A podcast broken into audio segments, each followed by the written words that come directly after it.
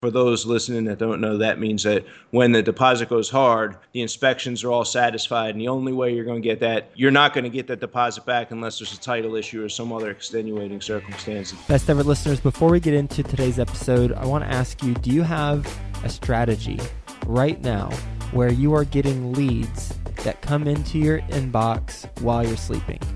Do you have a strategy where you are optimized with both Google AdWords and SEO, search engine optimization? If not, then guess what? Today's your lucky day. We've got a free strategy session just for you, and it's with Dan Barrett. If you recognize his name, he was a guest on episode 565, and he is the only certified Google partner agency that works exclusively with real estate investors. Go to adwordsnerds.com forward slash strategy and get a free strategy session to learn with him how to implement an online strategy for your market in both SEO and Google AdWords. Go to adwordsnerds.com forward slash strategy. Best ever listeners, welcome to the best real estate investing advice ever show. I'm Joe Fairless. This is the world's longest running daily real estate podcast. We've spoken to Barbara Corcoran from Shark Tank, Robert Kiyosaki, the author of Rich Dad Poor Dad, and a lot of other best ever guests. And unlike other podcasts, we don't get into the fluffy stuff. We only talk about the best advice that moves your business forward. And today we're with a fellow podcaster, and he doesn't either. So fortunately, we're in a no fluff zone, baby. And with us today, who I'm talking about is Dan Breslin. How you doing, Dan? I'm doing fantastic, Joe. How about you? I'm doing fantastic as well, and nice to have you on the show. And if you recognize Dan's name, then that's because you're a loyal, best ever listener. So props to you. He was on episode number 449 titled Why You Should Pretend That Every Deal You Set Up Will Be a Fix and Flip. And if you're curious about the answer to that, then go listen to episode 449 after we're done here. So we're not going to talk about his best ever advice. We're going to talk about a sticky situation he was in because today is Saturday and we do Situation Saturday on Saturdays. So, Dan, let me tell the best ever listeners, just remind them a little bit about you and then you can go into it in more detail. He is the host of REI Diamonds podcast. Go check it out. There's a link to that in the show notes page. He's a founder of Diamond Equity Investments which is a fix and flip company operating in Philly, Chicago, and Tampa Bay. Since 2006, he's closed on more than 300 deals. All of them have been off market except for one, and he is based in Chicago, Illinois. With that being said, Dan, you want to tell the best ever listeners a little bit more about your background, and then you can roll right into your story. All right, cool. I appreciate the introduction there. It's good to be back again, Joe. I since then have added Atlanta, Georgia to my repertoire, and I, I, like to enter new markets and basically create opportunities when I find excellent people in those markets, and the timing is right for me and the amount of bandwidth I have. So we've added Atlanta to the mix. And we've probably done another 200, 300 deals somewhere in that range since last time we talked. I think it's been almost a year, if I'm not mistaken. But beyond that, things are very busy right now. We do a ton of wholesale deals. We're doing, I don't know, maybe I'm in the middle of like 60 or 55 currently either for sale or waiting to settle. We also fix and flip and we keep a small portfolio with the different partners I have in each market as well. So the challenging deal is something when you said it, I thought, okay, what do I want to talk about? One of the rehabs that have gone bad, and you know, a lot of us have that nightmare story about finding a sewer line that was broken, maybe after even the settlement took place on the retail side, and we had to replace that. And that's pretty much a run-of-the-mill set of challenges I think that we would deal with when we are doing renovation projects in the fix and flip business. However, I think I wanted to talk about something that was personally challenging for me recently, and that was getting into we ended up wholesaling the deals. So a lot of people would say, oh, Dan, you wholesale hundreds of deals. You're doing 25, 30 deals a month. I mean, what's the big deal? You wholesale the deal. Why did this one in particular seem to be such a, an interesting or challenging deal? And it was for me, Joe. It brought me back to the beginning of my career. And it was like that walk of faith that we had to go on. So the deal itself was in Chicago here, and it was three vacant pieces of land. They were very unique zoning. And so, like most of my wholesale deals, are three bed, one bed, two bed, one bed. You know, very easy to value single family or duplex or small multifamily residential properties. So we can figure out the rent, we can look at comparable sales, and we kind of have a real good idea as far as what the value is of the property. And, and even when we deal with single family residential infill new construction lot deals that come across the table, they're relatively easy to value as well. So when we had this three contiguous parcels on Michigan Avenue in the city of Chicago in an area right across the street from, uh, I believe, Illinois Technical Institute. It was a challenging deal for me because it came through initially, and I think they were asking for 400000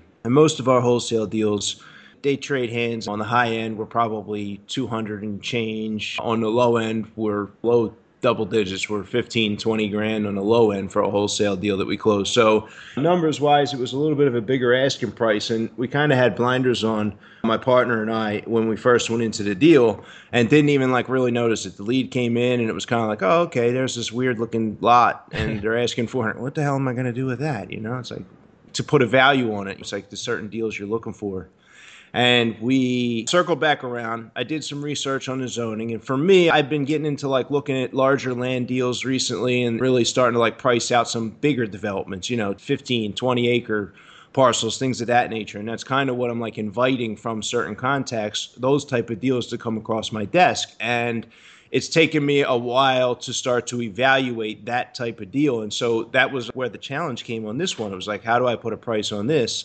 They're asking 400. And it was kind of like based on gut, Joe. Uh-huh. It was like shooting from the hip. It was like, hey, I told my partner, lock this thing up for 350 grand. And we make the offer for 350 and we go back and forth in just like a two week period. Next thing you know, they're like, no, we have an offer for 450 grand. And I'm like, well, lock it up. See if we can match it and lock it up for 450,000 and we'll see what we can do with it at that point. The property was zoned to build a five story mixed use building with, I believe, 55 units. And they had done some drawings on the property. And I had met with the owner and gotten my hands on these basic drawings. They didn't have permits issued, but she had done the rezoning and made that parcel so that instead of being able to build, I think it was like a B23 zoning, and that would have been like a three story mixed use with restaurants or retail on the first floor, and then maybe a two or three stories of apartments. The zoning she had changed it to, I believe, was B25, which allowed for five stories and obviously additional units up top for a grand total of like 55,000 square feet of new construction on, I believe, a 11,000 square foot three parcel property. So those drawings were like instrumental. It was like we kind of did some research and got a feel for okay, we could probably get construction done for like 15 million, and we just some basic numbers, but a complete fish out of water when it came to pricing this deal at all. We lock it up for 455,000. We put it out at 635,000. We had an inspection period on there, and one of the key things we did on this deal, which I think is a great tidbit for somebody listening, you may want to write it down, is on our contract for sale. There were agents involved, there were attorneys involved. You know, it's like not a standard homeowner deal where you're going into the living room and they don't really know what the contract says. So, in order to appear professional, as though we had done this many times before, from a development perspective, I think we put two or five thousand dollar deposit on the agreement of sale with an increase to twenty five thousand dollar deposit amount when the inspection period matured and that deposit goes hard. For those listening that don't know, that means that when the deposit goes hard, the inspections are all satisfied. And the only way you're going to get that, you're not going to get that deposit back unless there's a title issue or some other extenuating circumstance that the deal can't close. So you're really committing to the deal once the deposit goes hard. And that increase from it was like two grand initially to 25, it kind of was something that I had known to be done in higher dollar price point deals from some of my mentors and friends in the business that I had actually done that before on some other deals that was able to kind of like overcome, which many times for a lot of investors in wholesale is an objection where they say, no, we want a larger deposit amount essentially in order to lock it up. So we didn't have that objection whatsoever on that deal. So as we were getting down to the inspection period, here's where the challenge came. We had like a ton of activity. There were like a lot of these like buyers that were in my network already as a result of the podcast and sending out deals and growing my buyers list and doing those things. And we host networking events. We had a, a whole new set of buyers come forward as we were marketing this multi-million dollar development opportunity that normally wouldn't pay attention when I'm sending something on the south side in Chicago. So it was pretty interesting, but we still had really no verification as to is this property worth the 455 that we contracted it for? Is it worth 635 we're getting some activity. Right. and we didn't even have any offers come in until i believe it was like the last day of the inspection period. So for us it was like this walk of faith. It got to the point we lowered the price on it $100000 to 535000 and like that same night another offer came in at 600,000 and another one came in at like 520 so then the initial offer at 600 we believe went back saw the email noticed we dropped it 100 grand and they kind of like disappeared on us and so that 100 plus k assignment fee disappeared. But as a result of having those two offers we were able to bump that initial offer up from whatever it was 500 510 i think they went up to like 535 or maybe 545 so we had it for 455 However, it went down. The result of the, the story was that we ended up with like an $85,000 spread on that deal, and uh-huh. it did go to settlement, and we got it done. And like the big challenges for me came in like it was a walk of faith, Joe. Like I wasn't sure of the next step. I had never done that deal. I hadn't had contact with those buyers. So I really wasn't sure if I could get the deal done 100%. And it was like based on instinct and my best intuition and my best experience with other properties, nothing in that capacity. Next step had to be just done. And it was like driving from New York to California at nighttime with the headlights on. I could only see in front of me as far as the headlights shine, but we made it all the way to California in a sense, or all the way to the closing table. Have you done a deal like this since? We are engaged in a few negotiations similar to that. We had one I, almost identical in a little bit of a dicier area, and we were going to do the rezoning. We were going to close on it with our cash. We were going to get this property.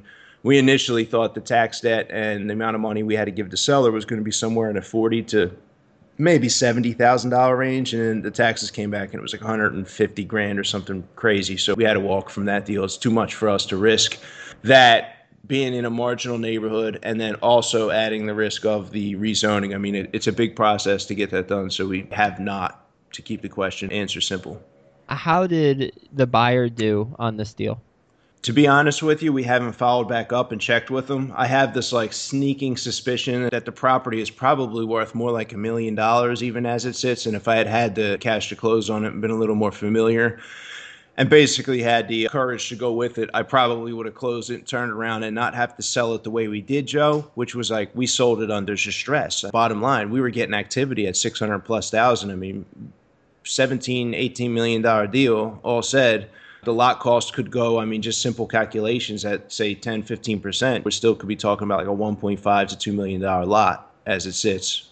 So know, we kind of give it away. We assume they did well. Yeah. So you don't know if they built on it? We closed on this maybe 30 days ago. Oh, this okay. Deal. Super so they, decent. yeah, there's a chance they did. There's a chance they're sitting on it. I mean, we haven't even we haven't even gotten yeah. news. I don't think they would have gotten permits even that fast yet. Oh no, no, I didn't realize it was 30 days ago, or I, I didn't remember you telling me that. All right, boy, when you look at the team that you have set up, you said you talked to mentors of yours. Who are they, and how did you get in contact with the people who helped navigate you through this? Well, I don't know if mentor is the correct word because I did have the opportunity to pick the phone up and call one developer who's doing some things in a little bit of a, a center city style downtown Chicago, and I, I, ran the lot by him, and he basically was like, "Nah, that's too far south. No one's building anything there." And so, like talking to this guy who had the experience of doing development deals in Chicago, yeah. actually was a little more of a deflating experience than it was a help. And so, like during the course of the deal, the only talking I did was to God, like God, can you give me the inspiration, and uh, what's the next step? And these flashes of ideas would come to my mind. Whereas when I refer to the mentors, I'm talking about like the Scott Shields, like reading down Donald Trump's book, studying developments that took place years ago. Some of the uh, developers I'll read about in the Real Deal magazine in New York City, like just kind of like seeing what I could learn from people's mindsets from a distance, from reading their books, their writing, their interviews, and things of that nature. They were my mentors through the deal. What risk did you have on the line if you didn't have a buyer? I mean, if you're putting it under contract through a wholesale, then I suspect you could have just got out of the contract and didn't find a buyer. Is that right?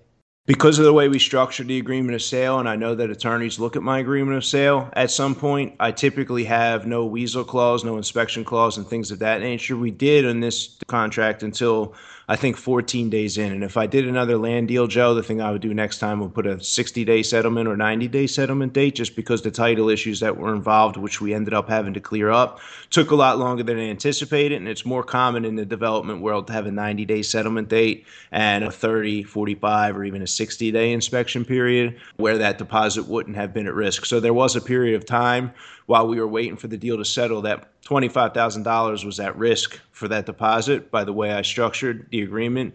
But it was really cool. The seller had some family and she runs a the Love Institute, which is a charity for children in Chicago, disadvantaged situations, things of that nature, and really to help kids in high school age, maybe 15 to 18 years old. The programs to help them with like job, employment skills, acting in a professional manner, and also like an entrepreneurial environment. So it's kind of like to provide some inspiration. So I ended up actually getting an invite to join the board, which I'm in the process of accepting here now. So it was cool. I was able to build this other relationship with the seller, the family, and it was really cool to like see the other side of the part for their deal. And then it also doubled the pressure for me, Joe. I thought, oh God, what if the deal doesn't close? And I'm kind of like getting intertwined with like the charity side. I really got to hold up my end of the bargain. So I was like really praying to God for that as well, like at the same time, you know? Yeah, you had the business and personal reputation on the line. Exactly. Is there anything else about that deal that you want to mention to the best ever listeners? Yeah, my experience with the one guy who was quote unquote like a mentor who didn't do me any service, I would caution new people or people getting into different types of deals or even deals at all. A lot of times, the experienced person can tell you that certain deals are not going to close or not a deal or whatever the case is. But I want to like warn against looking at somebody and thinking that their opinion is the end all be all. Like just because this guy had a 50, 60, 70 million dollar development deal going on, you would think I would have to look look up and respect his opinion. But the same way I had blinders on, Joe, for this deal because I had a certain lane that I make a lot of money in for me and my team where I didn't really notice a lead coming through. This guy also has blinders on. He's looking for $5 million lots. And I don't know if that's the exact number, maybe five, $10 million lots in a more prime A area where even though I have an opportunity on the table in this B area, it just doesn't make sense for him. And like his mind's going to say, no, that's not worth the time. It's not a deal. And so I want to caution against leaning too hard on the wrong type type of mentor or mentors in general when it comes to closing deals because many deals a lot of people around me, a lot of people around you, the listener, are going to say, oh, that's not a deal. You can't make any money. And sometimes they're right and sometimes they're not right. But you're going to make a lot more money when you're able to determine best course of action for yourself to make a profit and also mitigate your risk. Absolutely. It reminds me of some advice I got from my friend's grandfather and he said take all the free advice that you can get and then decide what you want to do with it. The irony is thick knowing the name of my show is the best real estate investing advice ever. But it's true. None of this advice really means anything. It's all about how we interpret it and the actions we take as a result of it. If we had three listeners who took this advice of okay i'm going to just decide to do the deal similar to dan then it will turn out in different ways because they're all going to approach it slightly differently or completely differently, even though they're taking the same advice. It really depends on the experience of the person as well as how you execute on the advice because advice would be words, but nothing can be executed on unless you actually put it into play. So I hear you on be careful where you get the advice from and the best place to come from is an informed position. If you're not informed, then hopefully you've got a lot of life experiences and other people you can speak to. Did you speak to anybody else with experience who said this could be interesting? No, not at all. Not on this one. See, you are more bold than I am because if I didn't speak to anybody else who said this could be a deal, I wouldn't do it but it worked out for you, and there you go. See, I mean, I would have missed out on how much you make on it. The spread was 85 after all the costs. It was probably about 60 and change. Yeah, I would have missed out on 60,000. A word of caution. So, like, we talk about the advice. I listen to your show all the time. I don't catch every episode. I know, like, a lot of people listen to my show. They don't catch every episode. I'll listen to Bigger Pockets, many of the podcasts. I'm just going through every time I find one, I'm randomly checking through and listening.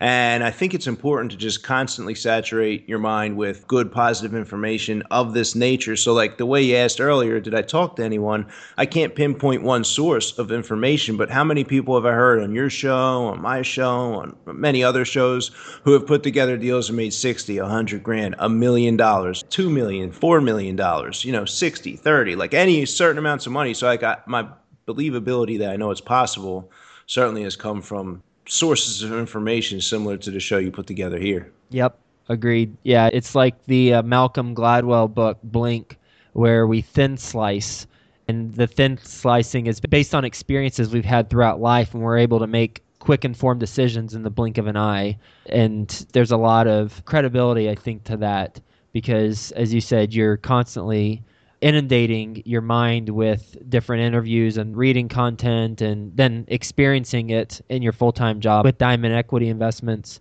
then you're implementing it. So awesome dan. Where can the best ever listeners hang out with you or get in touch with you?